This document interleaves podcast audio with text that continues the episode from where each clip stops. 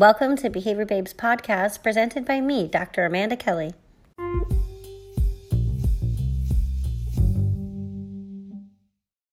Hello, joining us today we have Dr. Mark Sundberg. Hi, Mark, are you there?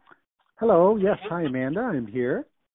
Oh, I'm so excited. I would like to have us start today by letting our listeners learn a little bit about you, if you wouldn't mind giving us an overview of you.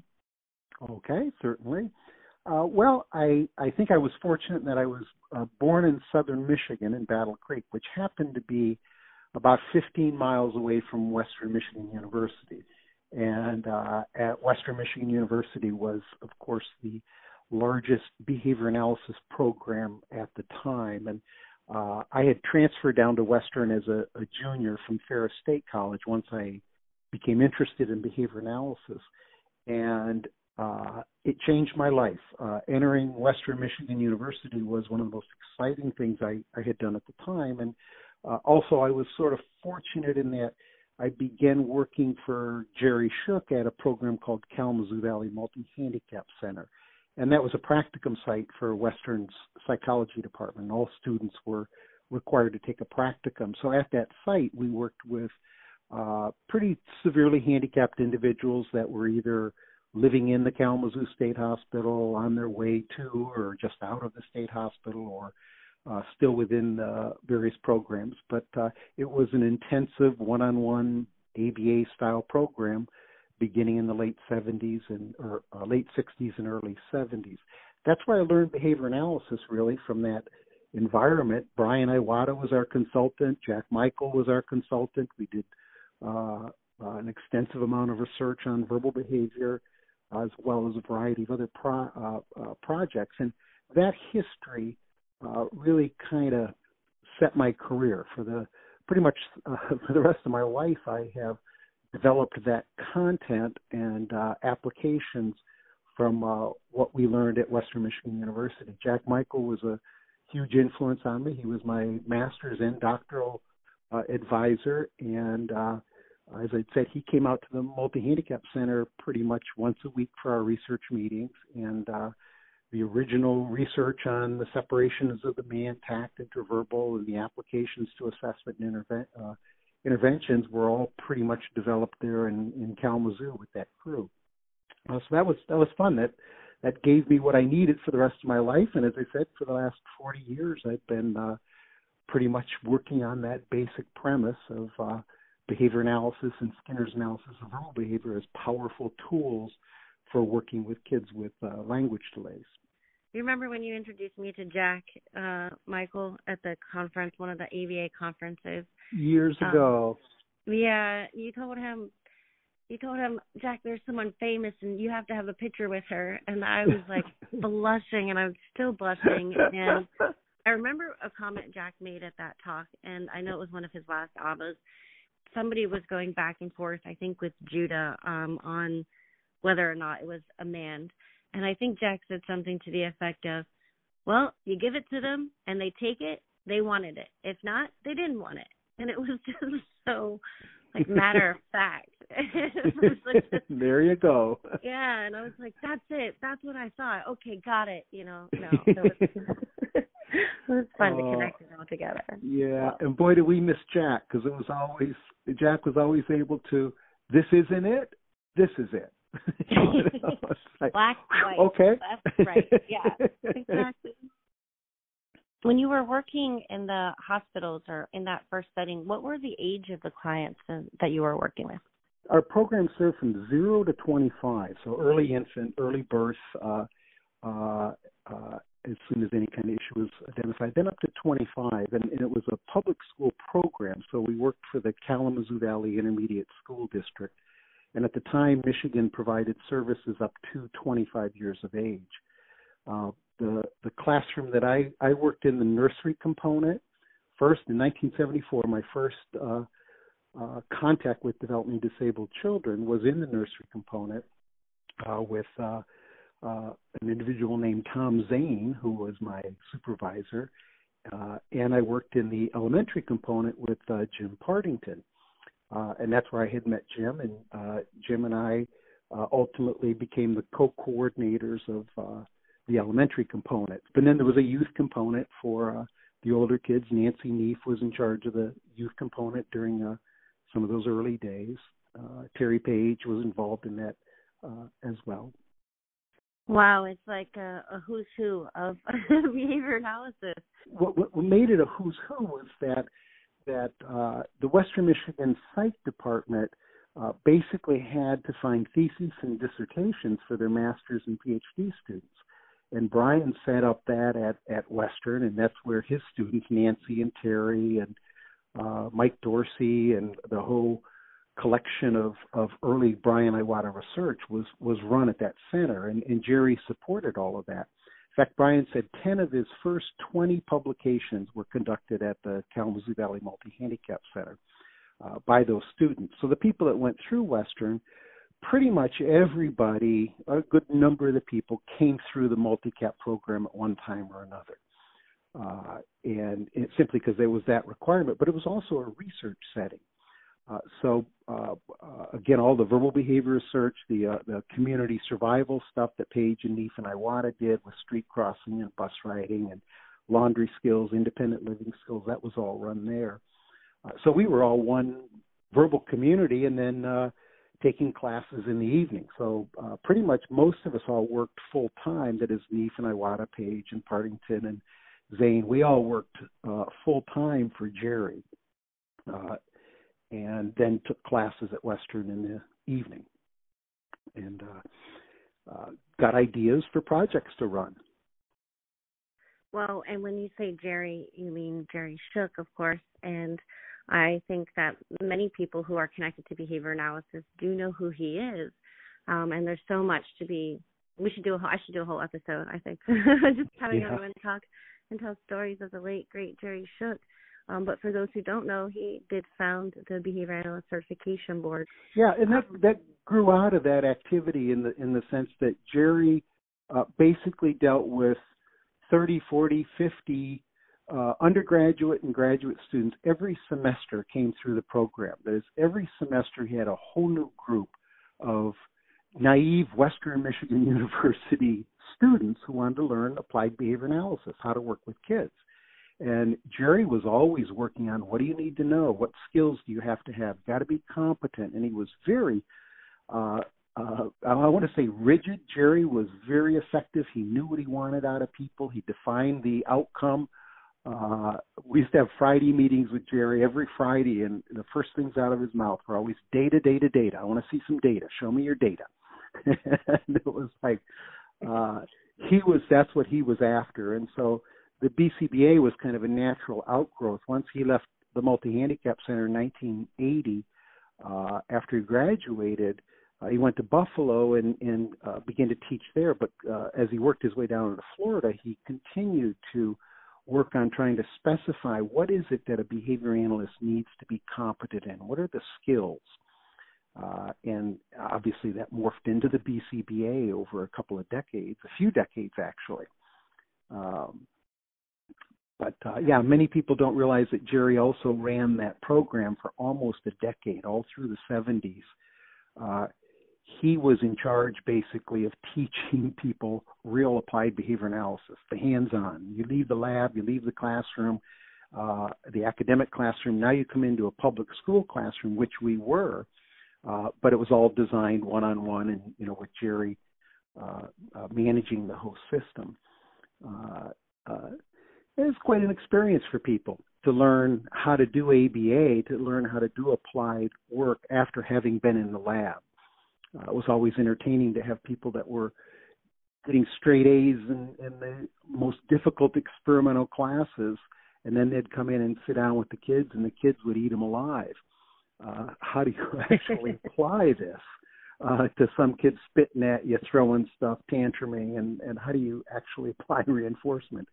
that's another repertoire, and uh, uh, that's what we taught. Uh, we were taught, and that's what we taught of all our people, all our staff and students, and so on, as they came through that program.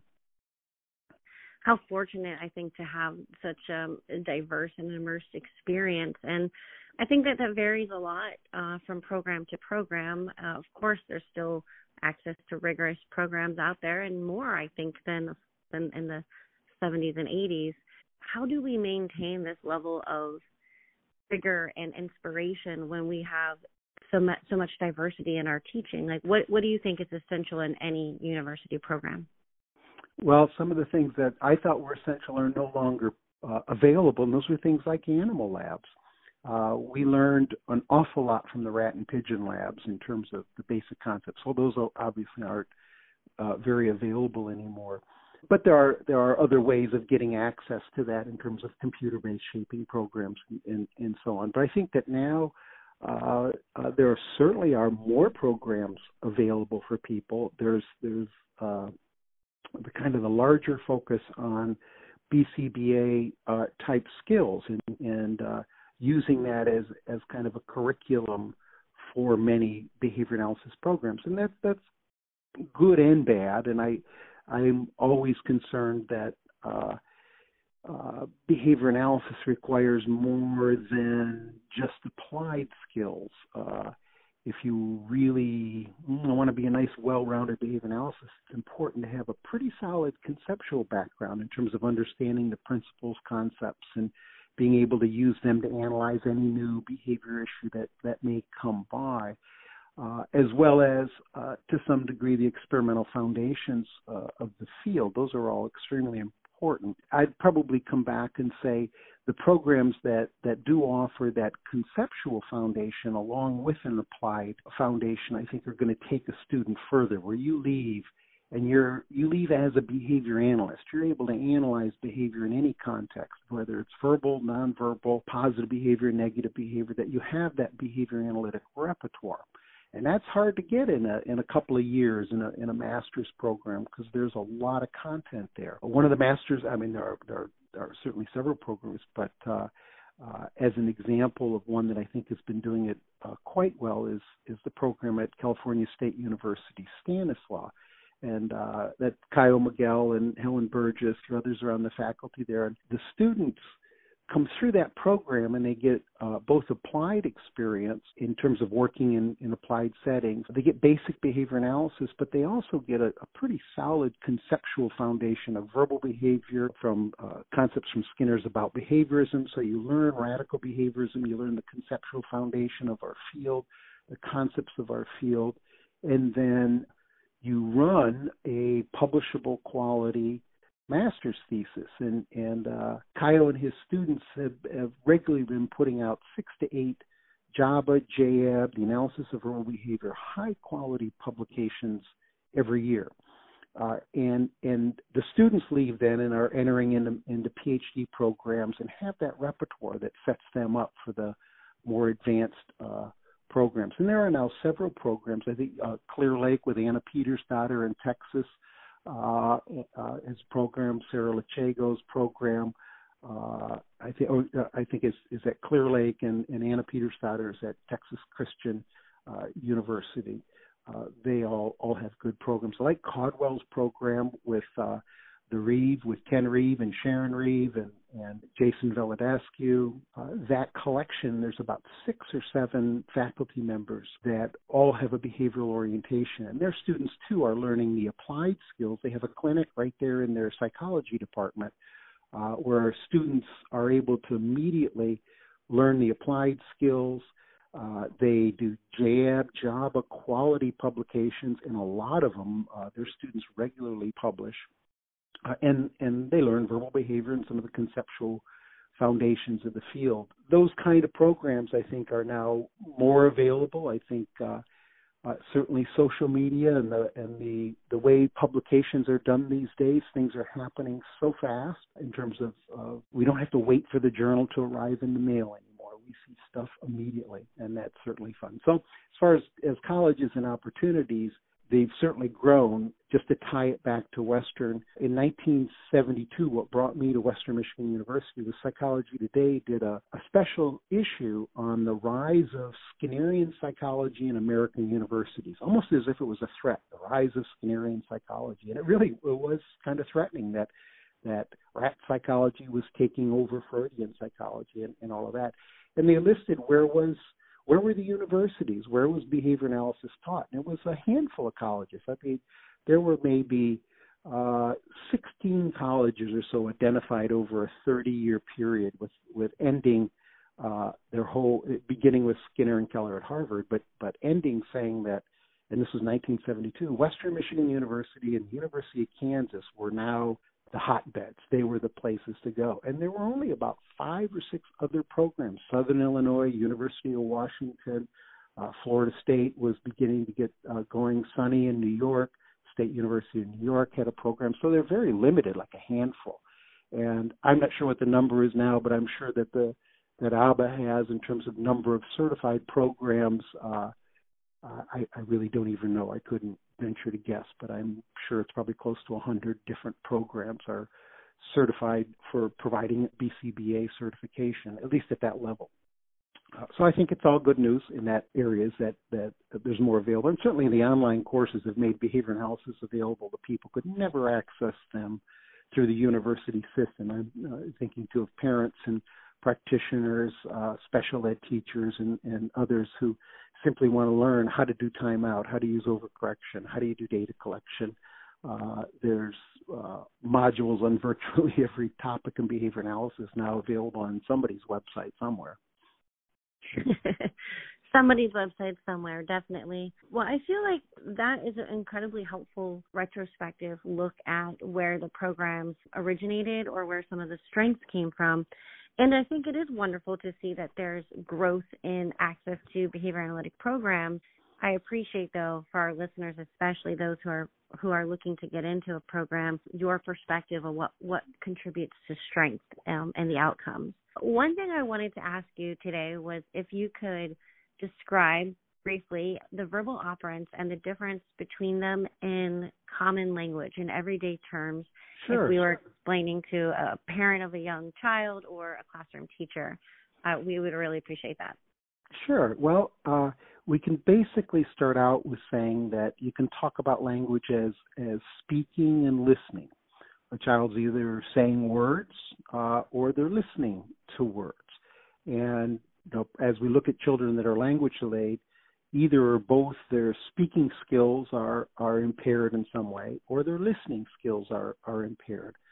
Uh, the speaking skills are often talked about as expressive language, and uh, within behavioral psychology, we often look at a behavior, and we may say the same behavior may be caused by two different things. That is, crying could be caused by a painful stimulus, or crying could be caused by wanting to get your way.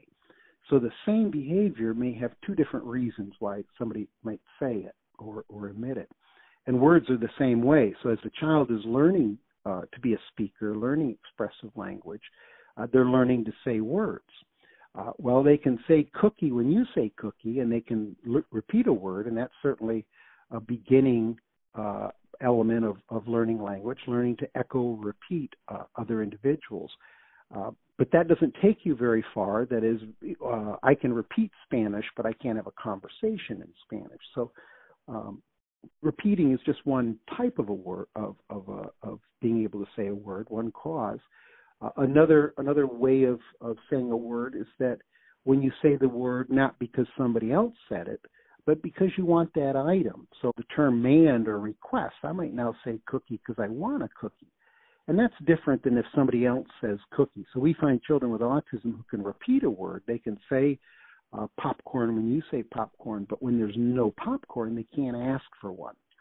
And that separation of those skills really helps us in assessment because it allows us to say the child can do this, but he can't do that. Ah, but he has to be able to ask for what he wants. Well, we can use the fact that he can echo us to teach him then to say the word when he wants the item. Uh, but he also needs to say that word when he doesn't want the item, when he sees a picture of a cookie. Uh, even though he's not hungry, needs to be able to identify that that's a cookie and, and not a bagel. Uh, and uh, Skinner calls that the tact, or you might think of that as giving the name of something or labeling things. But the word is the same. But just like the crying, the cause of it is different. I'm crying for different reasons. I'm speaking for different reasons. Uh, eventually, uh, and uh, usually around the same time, if if somebody says where's the cookie, the child can find the cookie or identify it as a listener. Uh, they now uh, have that skill. Uh, eventually, things get a little more complicated when the child learns that cookie belongs to a class of other things. It's a type of food. So if I now say something you eat, cookie now is a correct response. I'm not saying cookie because I want it. I don't say cookie because you say cookie. I don't say cookie because I see it. I say cookie because of its connection to the verbal stimulus now, the word cookie, which in a sense substitutes for the actual item of the cookie. And all of these skills uh, are separate at first, but become interrelated and dependent on each other as language becomes more complex. But a, a child with autism may have one or two or three of those, or not all the pieces working together or coordinated with each other.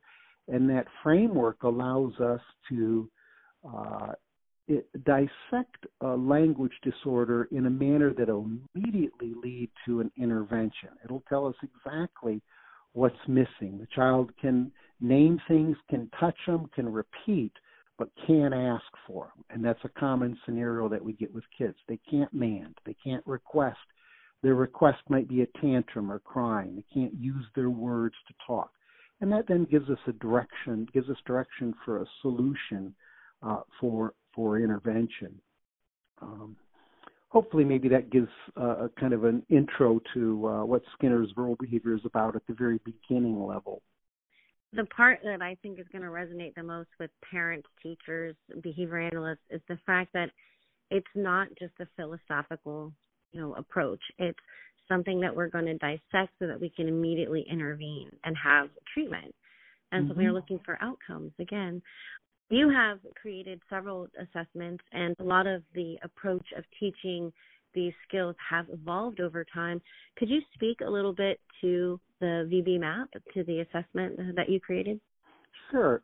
That basically began uh, back in Kalamazoo in the in the 1970s. It was it was uh, a major theme of our work there, and it was also uh, my doctoral dissertation. Part of my doctoral dissertation was uh, sorting out the verbal operants, and so the VB-MAPP basically uh, arose out of a need for an assessment tool that assessed all those different functions, that assessed requesting, naming, echoing, the conversations and the interverbal, uh, listener skills, that sorted all those differences. Uh, at the time and still currently today, standardized assessments used for children with autism do not do that. That is, they're broken down into expressive receptive categories. And for example, the expressive one word vocabulary test assesses labeling only. That is, it's an assess, assessment of tacting. Uh, the Peabody Picture Vocabulary Test, receptive version, assesses only the listener repertoire. So most standardized assessments may assess one, two, or three, but none of them assess the mand, the tact, the interverbal, the echoic. All of those different pieces uh, are all considered the same thing. So traditional linguistics lumps together mand, tact, and interverbal all expressive language. They don't see a functional separation, and that's what Skinner has, has shown for us. So the the work in the 70s was to develop that assessment tool. And just as a uh, a, a quick note is that I started with Joe Spradlin's assessment. That is, Joe Spradlin was the first one to do a verbal operant assessment uh, uh, for children with and, adults actually with with uh, language delays and it was called the Parsons Language Sample, and, and that was the tool, uh, the main tool that I had initially used in my dissertation was Joe Spradlin's verbal operant assessment. Uh, and uh, just a, a, quick note on that, Joe had said that that uh, not many people had used it, and this was 10 years later. It was 1963 when he had, had done that, and this was like 1975, 76, 77. And Joe had said almost nobody had used that and I had asked him if I could change some of the items because he developed this for adults in a state hospital. So his mand item was give the patient a cigarette but no lighter and see if he requests a lighter. So that was the assessment item. And uh I asked him if I could change and he said I could make any kind of changes. So I modified the the assessment and over the the next several years uh, we basically expanded and, and developed that uh, into the first generation of, of verbal behavior assessment. That ultimately became the ABLLS in the 1990s, uh, and then the VB-MAPP uh, in in the 2000s. Uh, but it's been a 40 year project. Uh, the the the current focus now, what I'm I'm focusing on is uh, uh, the area of generative learning, and now looking at at how kids are acquiring repertoires without direct training, without uh, uh, immediate reinforcement. How do how does an interverbal emerge out of a tact and listener repertoire, uh, and how how do you uh, provide a child with the repertoire to be able to learn that way? How do you get free learning? How do you teach a child how to learn? And there are certain repertoires that once a child has that, it generates language on its own. Bidirectional naming is an example that is at a certain point, once a child learns a listener response, that is, I can hear somebody uh, identify something, they can they can now uh, call something uh, uh, a microphone, a mic, and I can just hear that as a listener. And uh, in bidirectional naming, at a certain point, through echoic mediation, if the child can hear microphone, if they emit an echoic response and say mic echoically, whether overt or, or covertly, it sets up the occasion to learn a listener discrimination and a tact.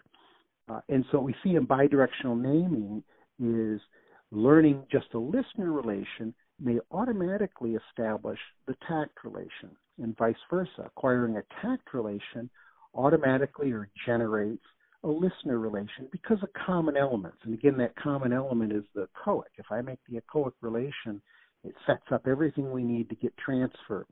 Uh, it's a little bit more complicated than that. But naming shows us how uh, you get free learning, that acquiring one or two skills collectively can create a new level of learning. So we see it around two years of age, there's a burst of language.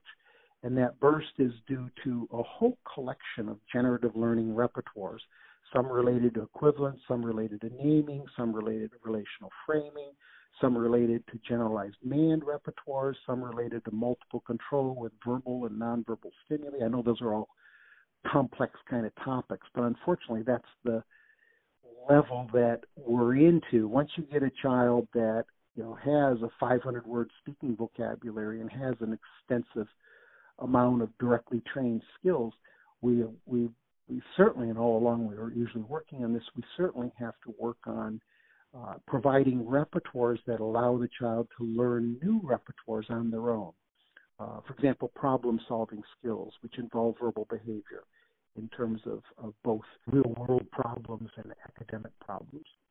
Uh, so that's been that's kind of the, the, the current direction of, of the VB-MAPP. Uh, uh, my intent is to have the uh, third edition out in a year or two, something like that. After we're beginning field testing now and starting to dig deeper into those kinds of concepts and such. So that's been a lot of fun. It's really exciting to hear that there's again more evolutions uh, of the previous iterations. And that's the thing that's super exciting about behavior analysis. I mean, to me, human behavior, animal behavior, there's always something more to learn. yeah, and a better way to true. do it. oh, Dr. Sundberg, really would love to, you know, thank you for your time and, and for having you join today on the call. I know you just mentioned that that's a project you're working on, but I wanted to also give you the opportunity to share any upcoming presentations or publications or just give any shout outs to anyone if you'd like to do that. Sure. The, the CalABA conference is uh, coming up in two weeks, and I'll be presenting this uh, generative learning content uh, there, as well as in Austin. The Verbal Behavior Conference uh, will be uh, April 2nd and 3rd in Austin, Texas. And that conference only has six speakers on the agenda, uh, but it's all focused on verbal behavior, and the six speakers are uh, myself, Dave Palmer, Caio Miguel, Anna Petursdottir, uh, Barb Esch, and Pat McGreevy. So uh, it should be pretty fun. Uh, this is the third year that we've done this conference, and, and it's a two-day conference. We and the first day we all have a panel where all of us are up uh, up there. That panel uh, will be podcast actually, and uh, that should be kind of fun. Uh, and then, of course, uh, ABA's coming up. Uh, as far as publications, the the last one I I, I would like to plug the uh, new verbal behavior chapter in the 2020 version of the Cooper Heron and Heward book. And in that chapter, I've I've uh, uh, laid out the concepts of generative learning, talked about bidirectional naming, relational framing, equivalence relations, joint control, tie those all into emerging verbal operants and how that all connects to the existing verbal operants. Uh, it's a much more detailed treatment of the complexities of verbal behavior than I had in the 2007 chapter. So the chapters are very different. Uh, the first one is more of kind of a basic intro uh, to verbal behavior in many ways with classification exercises and so on. And the second chapter is is more like a verbal behavior level two, or part two I spend a lot more time dealing with issues from the second part of Skinner's book Verbal Behavior than I did in the uh, first version of that chapter. So there's my plug. well, congratulations, and I'm excited. Uh, this will be my first CalABA, so I'll look for you there. Oh, good. Yeah, you know, people say to me, "I thought you would have been. You live out in Hawaii," and I'm like, "Well, but I was out in Boston, you know, working on that dissertation in the snow for quite some time. So California yeah. was quite far away. Also, I just having been at Ohio ABBA, Cooper Heron and Heward are there signing the third edition of the book, and you know, I got to say, it's in the hands of at least 400 well, new people. good. Good. Thank you again, Mark, for joining us today. Um, I really appreciate uh, all your information, your knowledge, your contribution, the conversation, and your time. And just want to let everyone know that if you're interested in learning more about these topics and behavior analysis, you can do so by visiting www.behaviorbabe.com.